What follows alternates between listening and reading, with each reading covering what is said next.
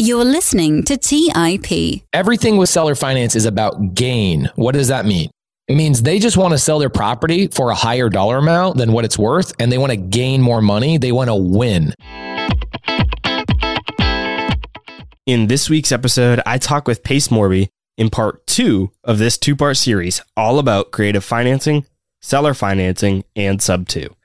As I mentioned at the beginning of last week's episode, this is a two part series with Pace Morby and this week, we bring you part two. If you haven't listened to part one yet, which was last week's episode, I recommend you go back and listen to that one first before starting this one. I hope you guys enjoy this one as much as you did the first one and this two part series as a whole. Now, let's get right into part two. You're listening to Real Estate Investing by the Investors Podcast Network, where your host, Robert Leonard, interviews successful investors from various real estate investing niches to help educate you on your real estate investing journey.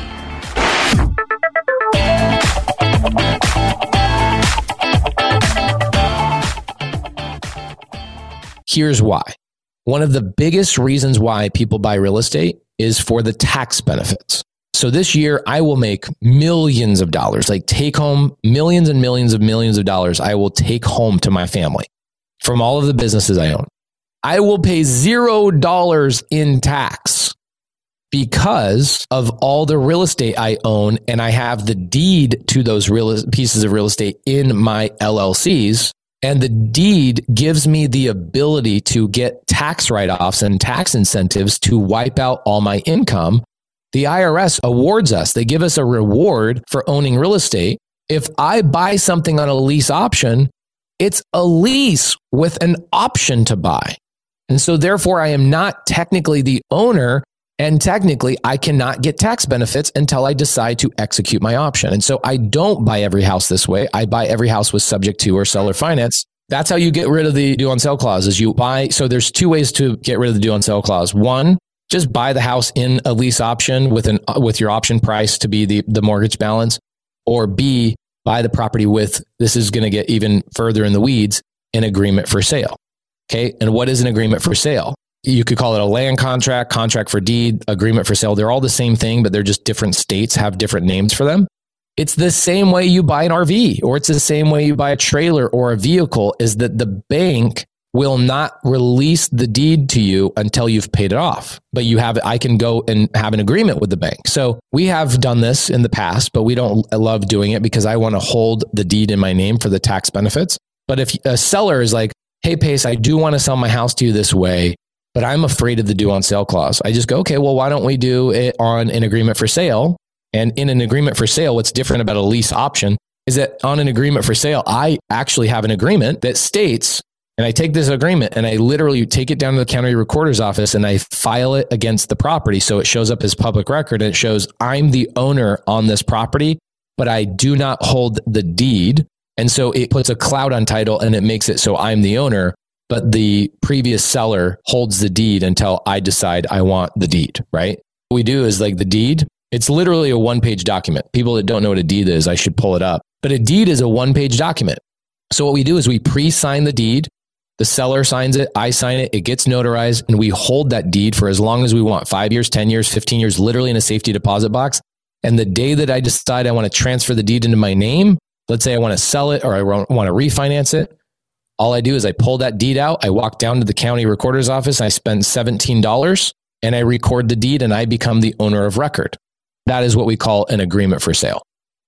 How hard is all of that to explain to somebody that you're trying to buy their property from? I tell everything through stories. And so it's actually very easy to explain. So, like, I tell stories about F 150 trucks.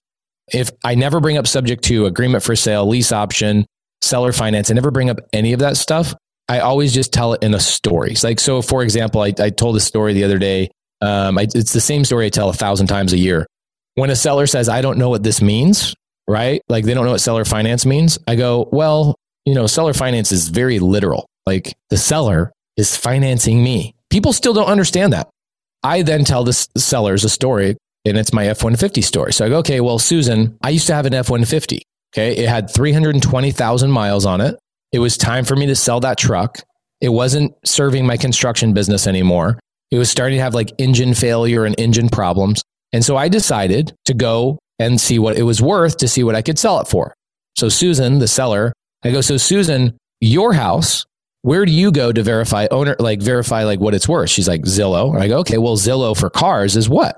She's like Kelley Blue Book. I go, exactly. So I go to Kelley Blue Book, the Zillow for cars, and I find out my truck that's made me hundreds of thousands of dollars being in my construction business is only worth five grand. And I know that if I go put that truck on Craigslist for five grand, I'm not getting five grand. What am I getting? I'm going to get 3,500 bucks. It's the same thing with the motorcycle. If you have a KTM that you bought for 10 grand, you go put on Craigslist, you're not getting 10 grand. Somebody's going to say $8,700 cash. And I go, Susan, so this is what happens with investors. You want to sell your house for 100 grand. People are going to come in and lowball you at $50,000, $60,000 so that they can make money, right?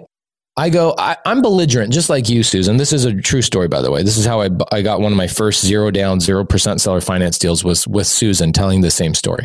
I go, so Susan, you want to sell your house for a 100 grand, but everybody else is coming to you for $60,000 offers. Why, what if I came up to a 100 grand? Would you give me terms? She has no idea what terms are. So I then started telling her this story about the F 150. I go, so Susan, I, I'm belligerent just like you. You want a 100 grand? I'm thinking I want 10 for something that is really only worth five. So I'm stupid. I go to Craigslist and I go put my truck on Craigslist for $10,000. And I go, Susan, you're not going to sell your house for a 100 grand. Everybody's offering you 60. Just like I'm not going to sell my truck for 10,000, people are going to offer me 3,500 bucks. So I go, Susan, do you think I even sold my truck for $10,000 after three months of being on Craigslist? She's like, well, obviously not. It's been on Craigslist for three months. And I go, no, I didn't. I didn't sell that for, tr- I didn't even get a call, an offer, a text. I didn't get anything. It was obviously wildly outrageous for me to sell that truck with 320,000 miles for 10 grand. What did I do? She's like, I, I don't know. I go, kind of same predicament you're in. You have a hundred, you, what you think is worth a hundred thousand dollars to you is only worth five, $50,000 on the market. I go, Susan, here's what I did. I'm sitting there in my office. I'm catching up on emails. My wife walks into me and she says, Hey, sweetheart, could you sell the truck? Because like every time I come home or I leave, I got to like navigate around the truck in the driveway and it's kind of being a pain in the ass. And I'm like, sweetheart, what do you want me to do? Like, I, I'm not selling this truck for five grand. She goes, You're the creative finance guy. Why don't you take payments for it? I go, Oh my gosh, it's so genius. So what I did is I went back to Craigslist, Susan, and I literally changed one thing. I said, F 150 will take payments. Did I sell that truck for $10,000, Susan? She's like, probably. And I go, I did. But I actually sold it for $12,500 because I had like 30 people converge on me. I'll take it. I'll take it. I'll take it. I'll take it. I'll take it. And she's like, oh, wow, that's crazy. I go, so I took a $1,000 down and I made a, I got a $350 payment for whatever. But the powerful thing is, Susan, I sold my truck for two and a half times what most people would think that truck is worth to somebody who didn't have a ton of money down, was just starting their construction business, and knew how to, to fix an engine. And so I go, that's how I propose I'll, I'll buy your house for a hundred grand. If you give me terms, I can come up to your hundred thousand dollars. If you give me screen share capabilities, I'll show you this house. Actually, this is a great, this is a great house. It's one of my favorite houses.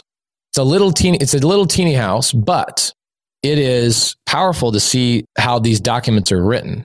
So this house on 78th, 1906, 78th place in Mesa. I'm going to show you guys the closing documents and I'll show you at the time I had somebody go, dude, you're overpaying for that property.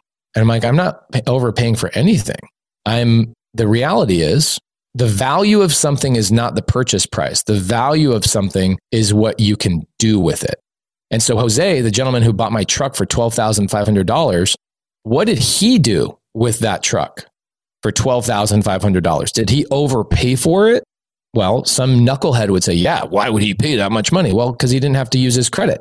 He didn't have to go and verify his employment or tax records or any of that kind of stuff. Okay. This property you'll see this little screen share. I ended up buying this. As you can see, here's the agreement between me and Susan.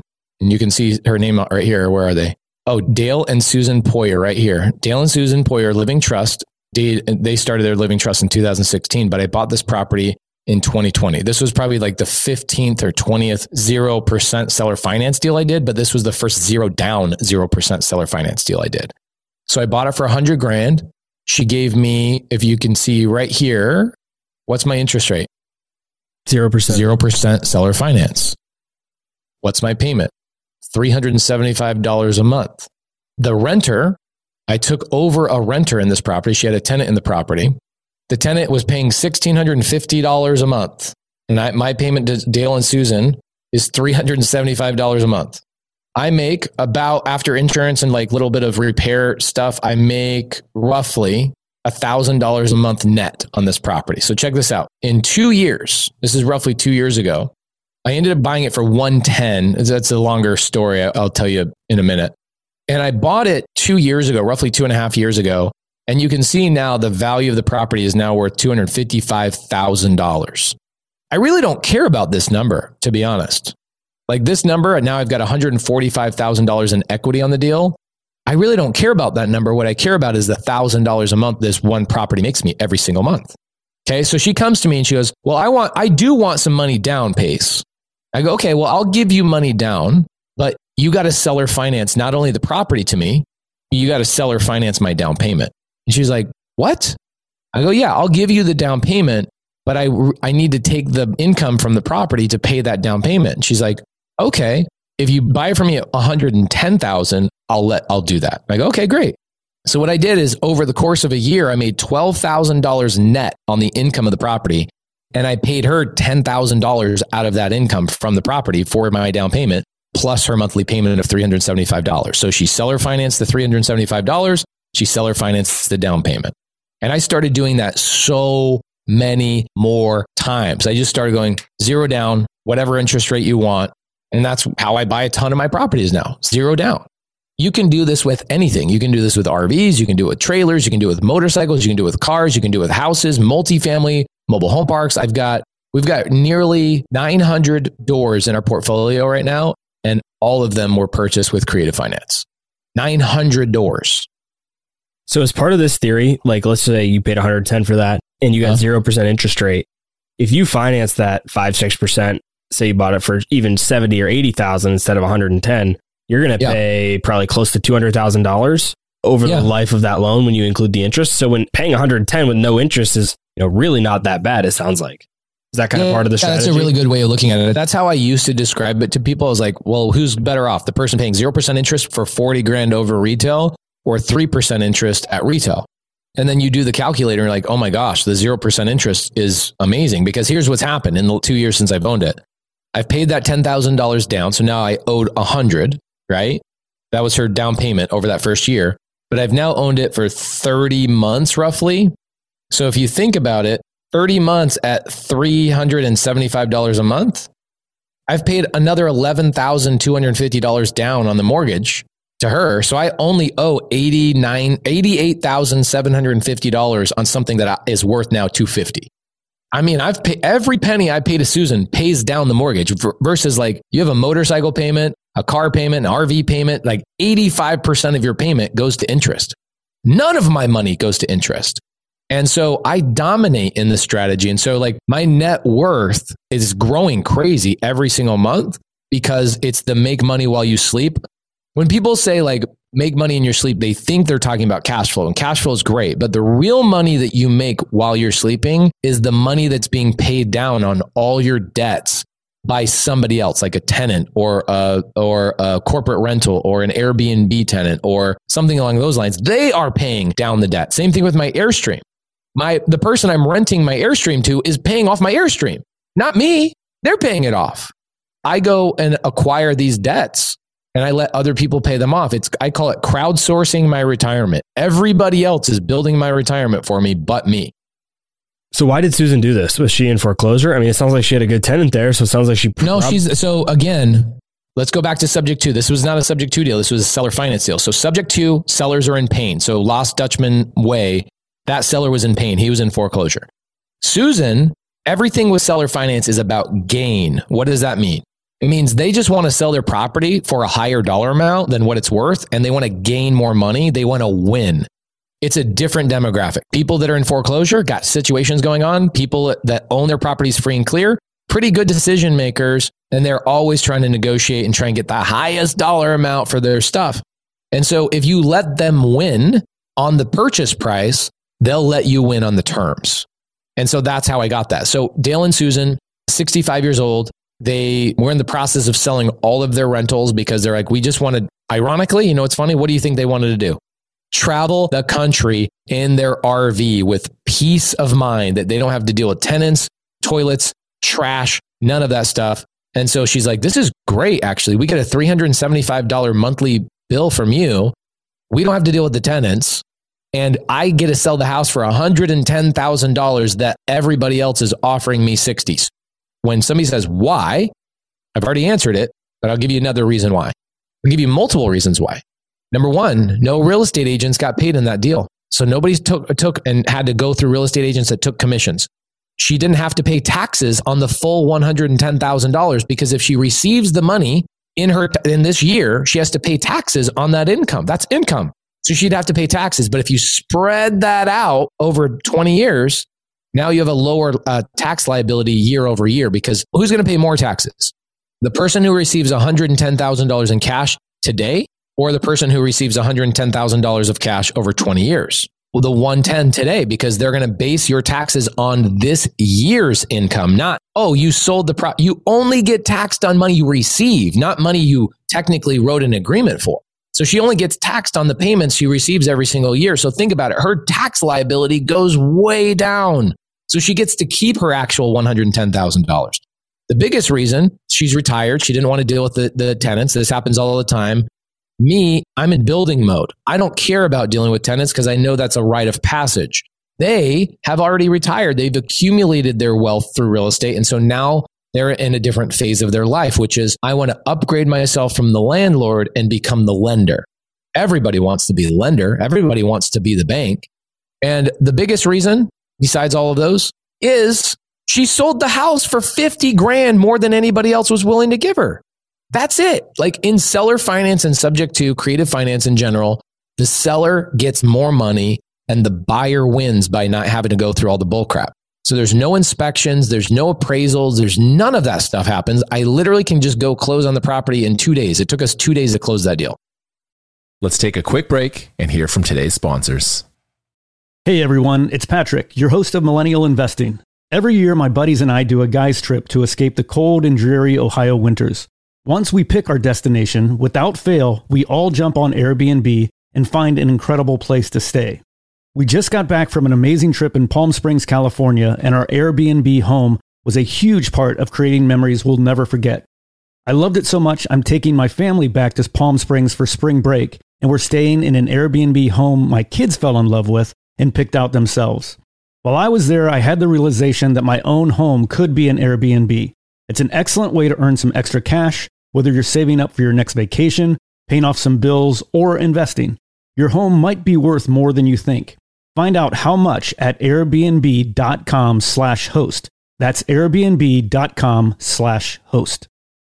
Hey guys, have you ever wondered if there's an AI tool like ChatGPT specifically built for the stock market? A tool that not only does the research and analysis for you, but also allows for dynamic discussions? Well, wonder no more. Meet Meyka, your AI powered stock research assistant, now enhanced with real time stock data.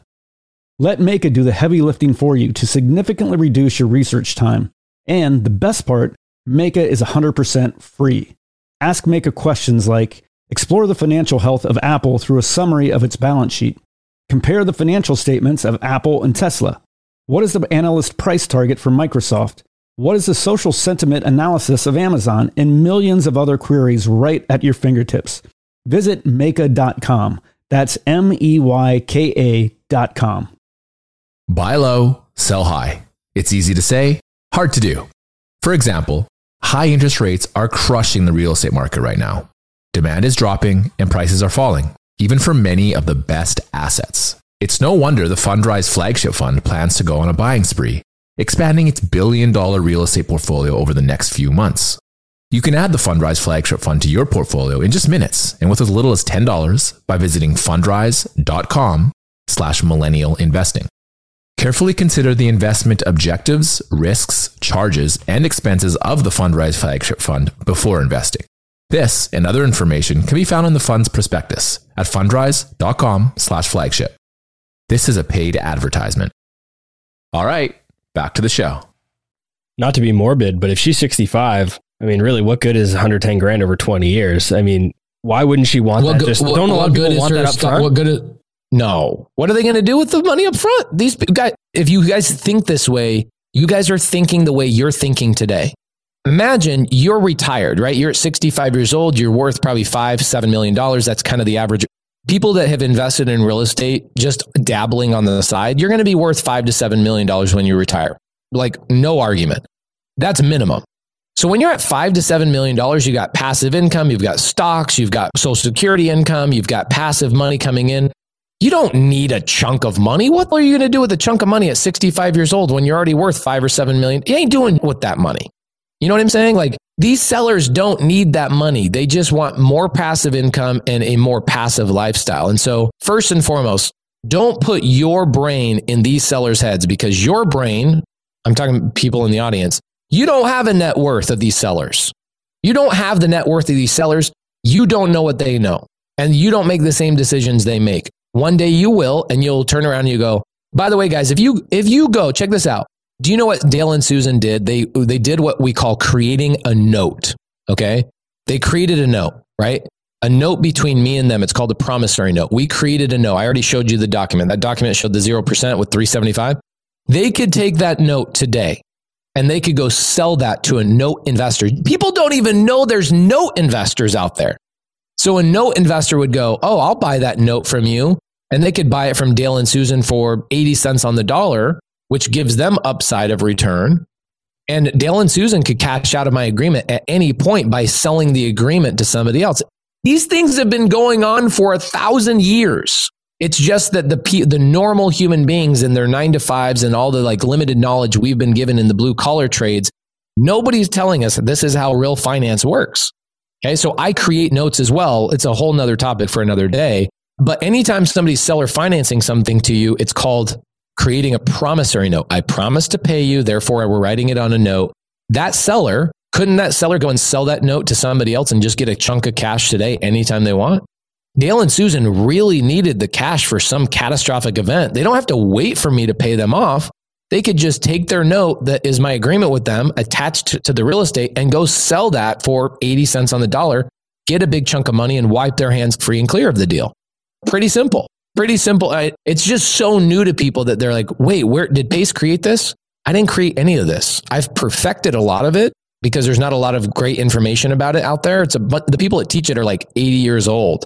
And there's nobody young teaching this with any like real credibility. And so it's crazy. If you guys go online, Google this right now, how to note invest or how to invest in notes, you'll find probably three or 400 websites where people are trading notes. Three or 400 websites with thousands of people on those websites trading notes. Okay. I'll type it in note investing. We had Dave Van Horn here on the show who Oh, wrote- Dave's great. yeah, he wrote the note investing book for BiggerPockets. So if anybody's interested in listening, There you- there you back go. and find that episode. So check it out. Guys, look at this. All this stuff, real estate, note investing, note investing tools. This one's a really good Yieldstreet investing. Minimums is 500 bucks. But you guys can go on here and let's see, note tools. There's a lot of great YouTube videos about it. Let's see, buy a seller finance note. We buy private mortgage notes. Number one, direct note buyer. Guys, this is everywhere. Okay. There's people that are buying these notes left, right, and center. This is how real money is made behind the scenes, and nobody knows about it because our school teachers get paid $40,000 a year. They don't give a crap about teaching us this kind of stuff because they don't want to learn it themselves. This is the kind of stuff I wish I knew. Go create a note, sell it, trade notes, pledge notes, do all sorts of crazy stuff. How'd you find I, Susan? I How'd haven't you even touched on 1% of the stuff we do. So how did you find them? Cold call. You just pull Cold a call. It was a list of high equity. You can go on, there's a website called BatchLeads that we use. We go to BatchLeads and you can pull a very specific list. Batchleads.io is the name of it. And batchleads.io, I can find foreclosures, divorces, bankruptcies. I can find high equity. So people have a lot of equity that have their houses paid off free and clear that are more likely to sell or finance to me. We call them and we go, Hey, we're looking for a house to buy in the neighborhood. Hey, we're looking for, literally, we have, we have a company called startvirtual.com that does all of our cold calling for us. Start, like go, start virtual startvirtual.com. We go hire virtual assistants with them and they cold call and they set up opportunities. We go out to the appointments and we buy houses. It's that simple. So I want to go back to the sub two for a second because I have a couple other questions. I, mean, Yeah. I have a million questions, but specifically somebody with like a foreclosure. Let's go back to that one you had that we talked about. Why wouldn't you just sell it? If he's in foreclosure, Yeah, why not just sell Yeah, it on no the equity. market? No equity. And think about this like people go, ah, the market's hot. Everybody has equity. No, they don't, guys. Think about this. In the last three years, where mortgage balance or um, mortgage rates have been so low, what have most homeowners been doing? They've been doing cash out refinances. This is why everybody's spending money right now. The government printed trillions of dollars, and every homeowner and their dog in the last five years has done a refinance on their house. So when you do a refinance, you pull out all your equity, you go buy stupid with it, and now you lose your job because of COVID or whatever reason. And now you're in foreclosure on a house that you already took all your equity out of. A lot of times, subject to, again, it's people that are in pain. They're in foreclosure. They don't have enough equity to sell the house. So now my other question, big question about subject to is because you're assuming their debt, they still have that debt in their name. It's still on their Uh-huh. credit report. It's still kind of Yeah. screwing their DTI. How do you kind of get around that factor? Well, first and foremost, I'm going to put this on my Instagram here in the next couple of days, but I have a seller that called me the other day. We bought their house subject to seven years ago. Okay. And she called me and she says, Hey, I just want to thank you. Like everything you said to me worked exactly the way you said it would. And at the time, she didn't want to sell the house to me subject to because she's like, Well, why would I let you take over my debt? It's still in my name. And I'm like, Lauren, your house is in foreclosure. You need me to take over your mortgage and get this mortgage back into a good standing position so that one day in the future, two years, three years, five years, whatever it is, you go to buy another house and you don't have a foreclosure on your record. Let me stop the foreclosure, take over the mortgage balance, and have a mortgage in good standing that I am paying for and rebuilding your credit. She goes, Oh, wow, I never thought about it that way. People that are in subject, but that I buy from subject to, I only improve their credit. As far as the debt to income ratio goes, this is another conversation we're going to get into the weeds on. We teach people how to overcome the debt to income ratio. So, for example, how do landlords own hundreds of properties with loans?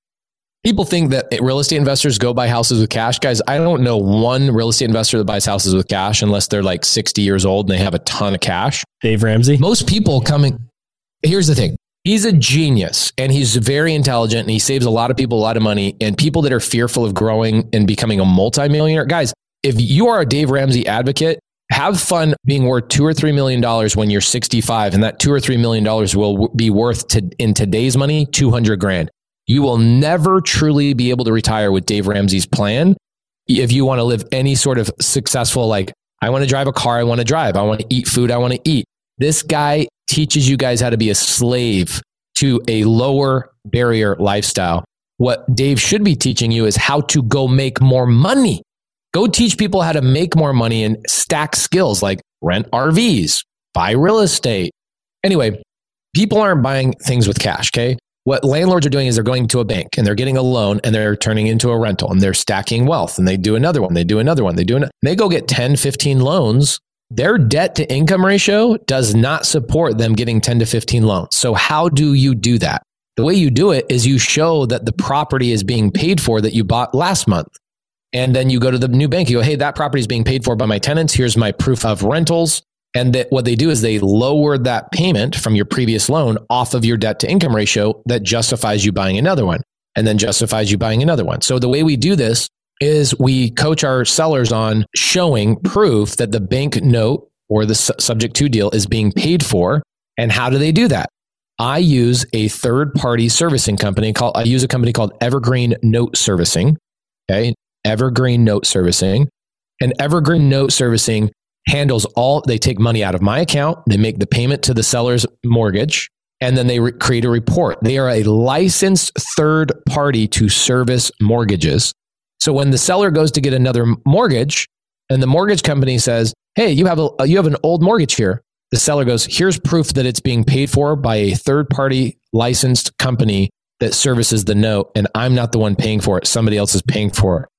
And the new lender will take that payment off of their debt to income ratio, allowing them to buy another house. So, Lauren, the person who called me, she literally called me to say, I just want to thank you. I was so fearful that I wasn't going to be able to get another mortgage because I don't make enough money to support two house payments. But because you provided the servicing company, she gets an email every month. Every time her payment is made on her subject to loan, she gets an email every month. Payment's been made, and she gets a report, a PDF report, tracking all the times that I've made the payment. She all she had to do was show that to her new mortgage company, and they took that balance off her, of her DTI even big banks, like the most conventional banks you can think of, do that? Yeah, every bank does that. I was a licensed loan officer. That's what we did. As a loan officer, what you do is you look at everybody's child support. You're this, you're how many cars you have, what's your, blah, blah, blah, and then you compare it against their income. You go, your debt to your income ratio is not good enough. And so what we do as loan officers is we coach people on how to overcome that. Like, all right, here's what we need to do. We need to wipe out this credit card thing. We need to do this. And then we can make your debt to income ratio work. So as a loan officer, a lot of times people would come to us for another rental purchase, or even I saw people that sold their house subject to would come to us three years later and would go, Hey, I already have a mortgage in my name, but somebody else is paying it. And I go, Oh, that's easy. All we got to do is show that they're the ones paying for it. And I can bring it to my underwriters and say, You're not obligated on that debt or you're not the one paying it. Just like a landlord has a, a tenant paying it could you just give her the copy of the lease that you have? Because as the owner of that rental, that's usually what you do is you give the lender for your next property yeah. your lease. Could you just do that with so, her? I have a property on this one's a really good one. I like showing this one because of how much money I've made on it. And the seller and I are like really good friends. We became really good friends. So this property on 2720 North Sterling, I bought it for such a weird dollar amount right here, 372, 788. I bought it for that weird dollar amount because that's what the seller owed on the mortgage was exactly 372, 788. I bought it roughly three years ago, coming on three years ago. And look how much it's worth now. I've made $308,000 in appreciation on that property in 30 months. Crazy. This property I turned into an Airbnb, but the seller is Dave Byarski is his name, Dave Byarski. Why did he sell this property to me? Well, because Robert, he was in process of buying a brand new home, literally in the same neighborhood.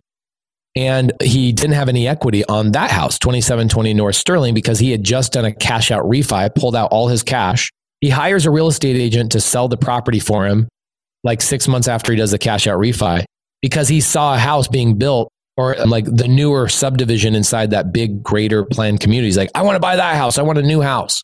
So he goes over, puts a $20,000 deposit on that new house. And the lender for that new house goes, Hey, you got to go sell the house on Sterling so I can approve you by the time this house gets built. So what does he do? He goes home, tells his wife, Jeannie, Hey, Jeannie, we got to sell this house. Who should we call? They hire a friend, a real estate agent, friend of theirs. And that friend is like, You just did a cash out refi? Like, how are you going to sell this thing? You have no equity, dude. So they listed it for like 410, couldn't sell it, lowered it to 390. They were getting offers at like 390, but he owes 372. If he sold it for 390, the seller doesn't get that $18,000 difference. That goes to commissions and closing costs and all sorts of stuff. The seller, Dave, would have had to sell that property in Sterling and cut a check for 20 grand to get rid of that house because he had already sucked out all the energy out of that deal with a cash out refi. So the agent calls me and goes, Hey, Pace, I know you're the creative guy. Would you be interested in doing something creative on this house? I'm like, yeah, of course. So I bought that house subject to. And the number one question Dave had was Pace, my new lender on my house that's being built right now needs to see that I've sold this house. I go, no, Dave, your, your lender needs to see that you're not responsible for the payment. And so what we did is we wrote a lease agreement. Okay. I didn't even have a tenant in the property yet, but we wrote a lease agreement and we issued that lease agreement to the lender, and the lender took that as a way, and they took off 75% of his payment from his DTI because it had been like literally the first day, day one. It was like, here's the lease agreement. And the lender goes, all right, I'll take 75% off the DTI. And it made the deal work. All of this makes a ton of sense. But go back to Jose with your truck as an example. What happens if he doesn't pay you? And all of this sounds good we're kind of in a interesting time right now in the economy. What happens if something that you bought subject to or even seller financing, you're having issues with the tenant, you can't make the mortgage payment, somebody buys an RV to rent it out, they got debt on it, they can't make the note because people are starting to rent RVs because they don't have the disposable income. What right. do we do in those situations? Like this seems like a really good strategy, but I'm just a little bit worried that it's a uh, when times are good strategy. No. I mean, think about 2008, right? So market crashes, market crashes. What did not crash? Rental rates. rental rates did not crash. In fact, rental rates go, go up in a bad economy because people can't afford to live in their house. So they go and room together and they go get in apartment buildings or they go and move in with each other and they rent. We are becoming a renters nation. In 10 years, we'll have half of our nation will be renting. Right now, it's 38% of us are renting. Rental rates have always and will always go up. So if like, even if you just Google this, we go rental rates, uh, we, they started tracking them in 1914, like when they had the technology to do so. And you'll see rental rates have always gone up. And so when even in 2018, where is this thing? Two, I'm sorry, in 2008, rent rates went up. Okay. So when the market crashes, people who have rentals kill it. What do I care? Like think about think about this. I have a house right there on Sterling right now. I just showed it to you. The house on Sterling, I owe $370,000 on, on that mortgage. It's now worth $680,000, right? What do I care if it goes down to $300,000 and I'm underwater 70 grand? I don't care. The reason I bought that property was not so that I saw the value go up and down. The reason I bought that property is to see monthly cash flow from my rental. When the market crashes, people's houses values go down, people get foreclosed on, people get kicked out of their houses, and then where do they go? They go to rent. The houses didn't go vacant on rentals in 2008. Rentals went up because how people could not afford houses. So if there is an economic shift, which this has happened, I mean, go back every eight to 10 years in all of our real estate history that we've been tracking, you'll see economic downturn in real estate, house, housing market crashes, values of properties go up. Guess what goes or goes down? Guess what goes up? Rentals. Rentals have always and will always continue to compound, compound, compound, and go higher and higher and higher and higher. Never in history, never in recorded history of real estate have we ever had a reversal on rental rates. R- rental rates have always gone up. So I buy things based on not the equity. And I tell people all the time equity comes, equity goes, but the cash will always flow. If I bought a property based on cash flow, I will always cash flow that property except for one category. There's only one category that will not cash flow during an ec- economic depression. Short term It's- rentals. What's that? Short term rentals? Short term rentals. They get their beat. I have seven luxury Airbnbs, and I already know that my other 50 something Airbnbs that are kind of lower end Airbnbs, they'll dominate because people are still going to travel. They still go to seminars. They still go to graduations. They still see people in hospitals. They still go travel around now, and especially in the pandemic, post pandemic world, people are traveling and living in my Airbnbs for two, three months at a time, which is amazing. But they don't do that in luxury Airbnbs. In luxury Airbnbs, it's like four day weekends at $600 a night they'll spend 2500 bucks. What's going to happen on my luxury Airbnbs is I will be at a net loss on my luxury Airbnbs during that time during our upcoming economic depression, but my lower end Airbnbs will more than overcome the the cash flow disadvantage. And like you said, you're And I'll keep those properties. through the cash flow. Yeah, okay, and I'll I'll keep my luxury Airbnbs. I'm not going to get rid of them. Some people like dump them, dump them, dump them. I'm like I'm they're being paid down. I'm these are my retirement. I'm I'm going to retire when I hit a billion dollars in, in net worth, and it's I'm going to do it all through real estate. I'm I'm not going to sell anything until they're all until I'm like 65 years old. So I'll keep everything. There's no point in me selling a property. Let's take a quick break and hear from today's sponsors. Hey everyone, it's Patrick, your host of Millennial Investing. Every year, my buddies and I do a guy's trip to escape the cold and dreary Ohio winters. Once we pick our destination, without fail, we all jump on Airbnb and find an incredible place to stay. We just got back from an amazing trip in Palm Springs, California, and our Airbnb home was a huge part of creating memories we'll never forget. I loved it so much, I'm taking my family back to Palm Springs for spring break, and we're staying in an Airbnb home my kids fell in love with and picked out themselves. While I was there, I had the realization that my own home could be an Airbnb. It's an excellent way to earn some extra cash, whether you're saving up for your next vacation, paying off some bills, or investing. Your home might be worth more than you think. Find out how much at airbnb.com slash host. That's airbnb.com slash host. Buy low, sell high. It's easy to say, hard to do. For example, high interest rates are crushing the real estate market right now. Demand is dropping and prices are falling, even for many of the best assets. It's no wonder the Fundrise flagship fund plans to go on a buying spree, expanding its billion dollar real estate portfolio over the next few months. You can add the Fundrise flagship fund to your portfolio in just minutes and with as little as $10 by visiting fundrise.com slash millennial investing. Carefully consider the investment objectives, risks, charges, and expenses of the Fundrise flagship fund before investing. This and other information can be found in the fund's prospectus at fundrise.com slash flagship. This is a paid advertisement. Hey guys, the Range Rover Sport leads by example. It's got powerful on road performance and commanding all terrain capability and combines assertive on road performance with the signature Range Rover refinement that you'd expect. The third generation Range Rover Sport is the most desirable, advanced, and dynamically capable one yet and redefines sporting luxury. It's got advanced cabin technologies such as active noise cancellation and cabin air purification, which offer new levels of comfort and refinement. The purposeful cockpit like driving position sets the tone for a focused interior that promotes exhilarating driver engagement. Award winning Pivi Pro infotainment is at the heart of the experience and provides intuitive control of the vehicle systems. You can also enjoy a dynamic drive in total comfort with optional 22 way adjustable, heated, and ventilated electric memory front seats with massage function. Design your Range Rover Sport at LandRoverUSA.com. That's LandRoverUSA.com.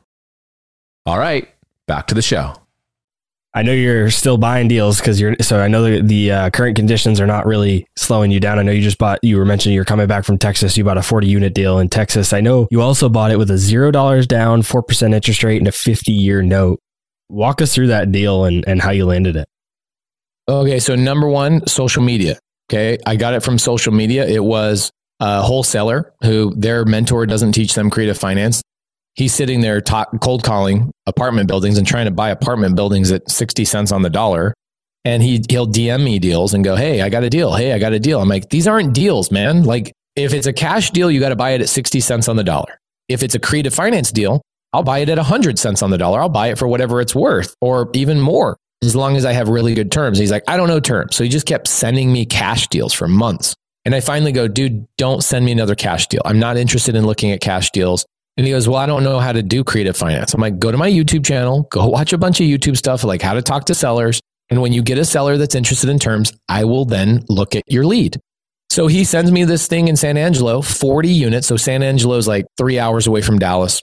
It's a 40, it's actually 43 units. And the seller's owned it for 15 years or so. And the seller says, I would love to sell this to you on seller finance. I would love to sell this to you on seller finance. And I'll tell you the reasons why in a couple of minutes. So I get on the phone with the seller. I negotiate the deal. I give the seller exactly the dollar amount he's looking for because the seller, again, guys, these sellers are not you and they're not me. These sellers that have big portfolios, a lot of them are worth 50 to 100 million dollars. And some of you in the audience cannot even fathom that number because you haven't hit your first million dollars yet. Once you hit your first million, your second million, your fifth million, your 10th million, you start realizing there's a lot of rich people out there that own a lot of real estate that look like bums. Like they don't have matching socks. They drive cars with like donut tires on them. They, but they're worth 50 million bucks. It's crazy. This seller goes, I would love to sell this on seller finance. And so I get it under contract for, uh, I tell him I want a lower payment. And he goes, Well, how do you propose to do a lower payment? Because he wants interest, right? He wants interest. I go, well, let's do a zero down because I'm buying another 53 unit this next week. I, am putting actually a good amount of money down. If you let me do zero dollars down, and how did I con- how did I convince him on zero dollars down? I just told you. You just might not have picked it up. I told Mario, the seller, I said, look, I've got another deal I'm buying this week where I'm putting a lot of cash down. That shows credibility. That shows it's a third party story. Like I'm buying other deals other than him. And I go, so I'm going to be tapped out on cash for a couple of months, which I'm not, but I always say this.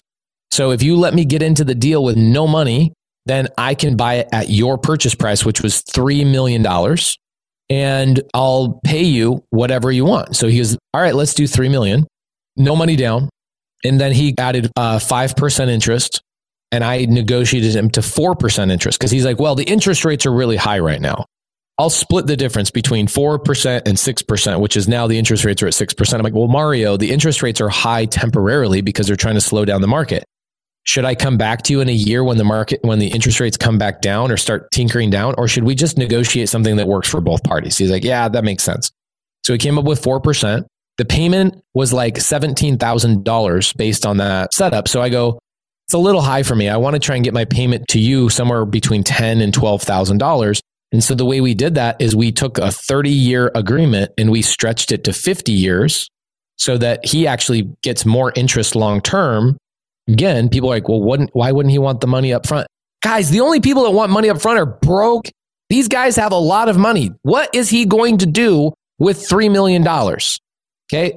He's going to go invest it in something. So let's pay attention to this. You people that don't understand financing do not understand this. They think of this as if they are the seller. You are not the seller. You do not own the $3 million property outright. You are not the seller. So stop thinking like you are the seller. You're not. Mario goes, This is super advantage, advantageous for me. So we do a YouTube video all about this, which we haven't edited yet. And he goes through about 11 reasons why this is adva- advantageous to him. So if you're in the audience, write these things down and don't ever ask me why a seller would do this ever again, because here's the reasons why. Number one, if he sold this for $3 million, on the market with an agent, it will cost him about 12% to sell that property. Why?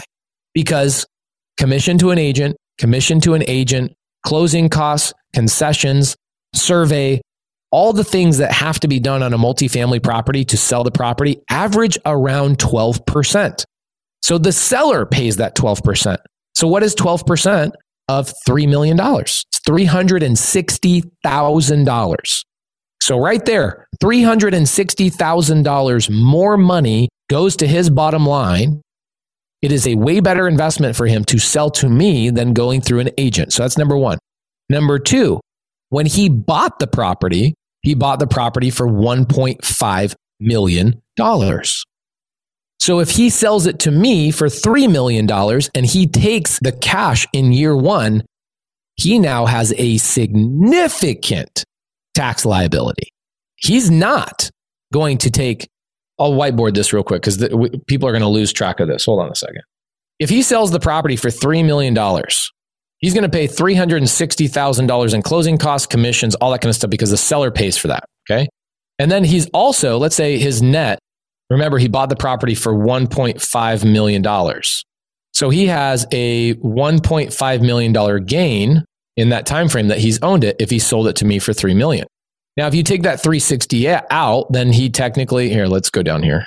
You can tell I use this whiteboard a lot. $1.5 million gain in that time frame. Subtract his 360 that he has to pay to agents and all that kind of stuff.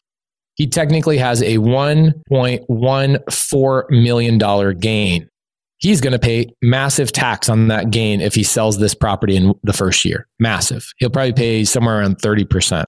So now not only did he have to pay this out in commissions, he's now going to have to pay 30% in taxes for selling the property. And so he's going to walk away instead of making $1.5 million like most knuckleheads think he's going to make because he owed, he bought it for 1.5, he sold it for three. Oh, he's going to make $1.5 million. No, he's not going to make $1.5 million. Why would a seller sell to you any other way besides seller finance? That's the way you have to think about this. He avoids all the commissions, all the closing costs, all the broker stuff, all the surveys, all the home warranties, and all that kind of crap.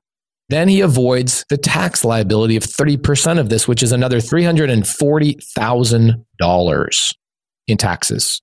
So, right here, between this 360 and this 340, he's already sold the property for $700,000 more because of seller finance than he would have if he sold through cash. So the question you have to stop and ask yourself really is why would any seller sell to you for cash? They're going to lose 700 grand right out of the gates. Now, there's some major benefits there. The third reason, this was actually his number one reason, is he said he wanted to sell the property because he's 55 years old. He's like, I've been retired since I was 35. Okay. His name's Mario. Mario moved from Bulgaria to America, New York City, with $60 in his pocket 35 years ago when he was 20. And he lived in his cousin's house, like in their basement in Long Island. And he would go work at a restaurant down the street. And within two months, he went and took his broker's like broker school and learned terminology and started learning English. And he bought his first deal ever was a subject to deal 35 years ago. He's been doing creative finance for 35 years. And so he's like, for him, he's like, this is easy for me. But now he's like, even though I've been retired since I was like 30 or 35, I'm sorry, I've been retired since I was 35 years old. He's like, I want to be really retired because right now, even though since 35, I haven't had to worry about in, like income, I still deal with the tenants. I'm, I'm kind of a smaller mom and. Like this is the thing a lot of people also don't understand is that these landlords get to be tired landlords. They get to a point where like, I'm done like dealing with the tenants and the property management. I'm done. I just want to retire. I've got, he's got a 12 year old boy. He's like, I don't get to see my son as much as I'd like. And so I'm selling all my assets on seller finance so that I have true passive income. The problem is, as he's selling this property for $3 million, he goes, The hard thing right now is that I don't have something to roll into through a 1031 exchange. If I sell this for cash, even after spending all this money on commissions, closing costs, et cetera, if I want to avoid the tax, I would have to 1031 roll that money into another deal. he goes, That means I got to buy another deal. I don't want to buy another deal. I want to retire. This is instead of doing a 1031 exchange, this is a way that sellers will avoid paying all of those taxes. I've given you like hundreds, not hundreds, but probably a dozen reasons or so why this works. No appraisal, no inspection, no real estate agents on either side, no survey. You can close this transaction in less than five days. Do you know how long it takes for me to go? I have a, we just closed a $109 million purchase in Charlotte, North Carolina, 440 units, a multifamily. Took us six months to get the lending put together for that. Six months. So it avoids all of that. So if he was going to sell this on cash, guess what? His buyer was going to have to go get a loan to buy the property. That lender is going to go through appraisals and inspections and all sorts of stuff. He gets to avoid all of that, all of it. I was sitting there listening to Mario tell me all the reasons why he sold the property, and I wrote them all down. He says, I'll receive more money. I avoided 1031. No agents or commissions. I will make more money because of that. Seller will be upgraded from landlord to the lender, which is the highest calling in all of real estate. And I will have true passive income. The tax benefits. The seller will be able to spread out all his tax benefits. No more tenants. This is number nine. And then he also, check this out, he will receive interest payments on this sale. He's getting 4% interest, guys. Think about this.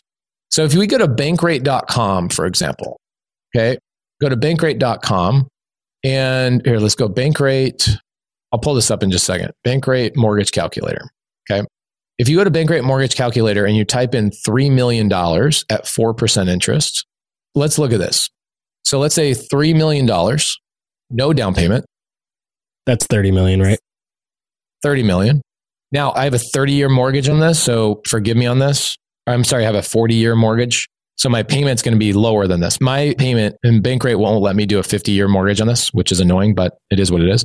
In a 30 year mortgage, look at this $0 down, 3% or $3 million for 30 years at 4%. My payment to the seller, okay, is $14,000. This is what's powerful. Okay. Let's look at the amortization on this. The amortization on this shows you, you guys don't know this calculator. A lot of people don't know this calculator. Look at how much interest he'll make on this deal did he sell this property to me for 3 million or did he sell this property to me for $5,156,239? He will receive an additional $2 million of interest on this deal because he did this deal with me. Now, Mario's not going to be around to receive those checks. But guess what? Mario doesn't need those checks today. He's already a wealthy real estate investor. Where do those payments go? They go to his estate and his children and his grandchildren and all that kind of stuff. Guys, all the wealthy people, the Rothschilds and all these people that are out there in the world, they build wealth to leave to their children. Why would somebody at 55 years old take, there's no balloon payment on this, by the way. I, I have all the way for 50 years, I can make this payment for the rest of my 50 years. My payment's 11 grand but he'll probably get 2 million or so in interest. So there's another reason why a seller would sell to you on seller finance is because they get interest on the deal. Remember, I'm not negotiating with somebody in my position. I'm negotiating typically with somebody at a much higher, more elevated position than me financially, and they have the ability to play the bank. This happens all the time. In fact, a lot of the properties that people buy with multifamily between 50 units and 100 units, they all are purchased on seller finance to some degree. It's crazy. And like we talked about earlier, he could sell that note if he really wanted to. Yeah, and he said that. He's like, if I need money for whatever reason, I could go sell this $3 million note for $2.7 million And he's like, I'm still going to walk away with more money in my pocket if I sold the note than if I went through a real estate agent and commissions and closing costs and surveys and this, that, and the other. He's like, for him, he says there's no benefit to him selling on cash. No benefit. Pace, you have convinced, let's assume you've convinced people listening to the show, they're like subject to seller financing, whatever creative financing strategy it is that they learn from you. That's the Yeah. route they want to go. Where do they start? guys any like any other business okay any business you have to have leads you have to have people to talk to okay if you're brand new you don't even know what i'm talking about i have a free facebook group called creative finance with pace morby there's 50000 people in that facebook group all doing these not doing these deals there's probably about 10000 people in that group actually doing a good amount of these types of deals the other 40000 people are learning and they are adding value to the other 10,000 people by saying, let me drive and look for ugly houses. Let me do this for you. Let me provide value. Let me go take photos for a property. I would say get involved in a community of people that are doing this. It's just like, how do I learn how to ride motocross better? I get around friends that are riding motocross. Join Facebook groups, go, go to the track, go up in the mountains and hang out with these people and ask them, why are you using that Alpine Star boot versus that Alpine Star boot? Why do you like that helmet versus that helmet? What are you guys doing when you can't get your motorcycle to start? You have to be around people that have the answers. And so I would suggest they go to my free Facebook group. It's free to join and free to stay in there for the rest of your life. I don't sell anything in that Facebook group. Other than just the Facebook group, I want to, as we round up this episode, I want to give you a chance to tell everybody where they can go to find you. We talked a lot about social media earlier. What's your YouTube channel? What are your Instagram, Twitter, whatever other platforms you're on? What are your handles that everybody can go find you? Everything's under Pace Morby. I was lucky enough to have a name that's unique. So Pace Morby, just look me up on Facebook, YouTube, TikTok. YouTube, I would say is the my favorite because it's longer form, right? Like we've been on here two hours and nine minutes. And it for me, it feels like seven minutes because I love talking about this stuff. And so if you guys want more things where I'm talking to sellers and I'm breaking down deals and you see me explaining things in longer form, my YouTube channel is the best place to go. Just Pace Morby, youtube.com forward slash Pace Morby. I will link to all of Pace's resources in the show notes below for anybody that's interested in connecting him. I'll also put the resources he mentioned a couple different start virtual, the note collection, evergreen note servicing, and a bunch of other stuff. I'll put all that in the show notes below for anybody else that's interested in checking those out as well. Pace, I really enjoyed this. I think this is the longest podcast we've had. I really appreciate you taking such a big chunk out of your day to meet with me and, and teach the audience. Thank you. Thank you, brother. I appreciate the opportunity. You you guys have a great show and happy to come back. If you guys ever get questions from your audience, they want to talk about a specific episode or a specific thing and deep dive on it for 30 or 40 minutes, I'm happy to come back for a part two of this anytime. That sounds great. I will definitely take you up on that. Everybody, if you enjoyed this episode, reach out to Pace, let him know that you heard it here. I know you guys are great, great about that. So please continue to do that. Pace, thanks so much. Thank you, brother. All right, guys. That's all I had for this week's episode of Real Estate Investing. I'll see you again next week. Thank you for listening to TIP. Make sure to subscribe to We Study Billionaires by the Investors Podcast Network. Every Wednesday, we teach you about Bitcoin, and every Saturday, we study billionaires and the financial markets. To access our show notes, transcripts, or courses, go to theinvestorspodcast.com. This show is for entertainment purposes only. Before making any decision, consult a professional. This show is copyrighted by the Investors Podcast Network. Written permission must be granted before syndication or rebroadcasting.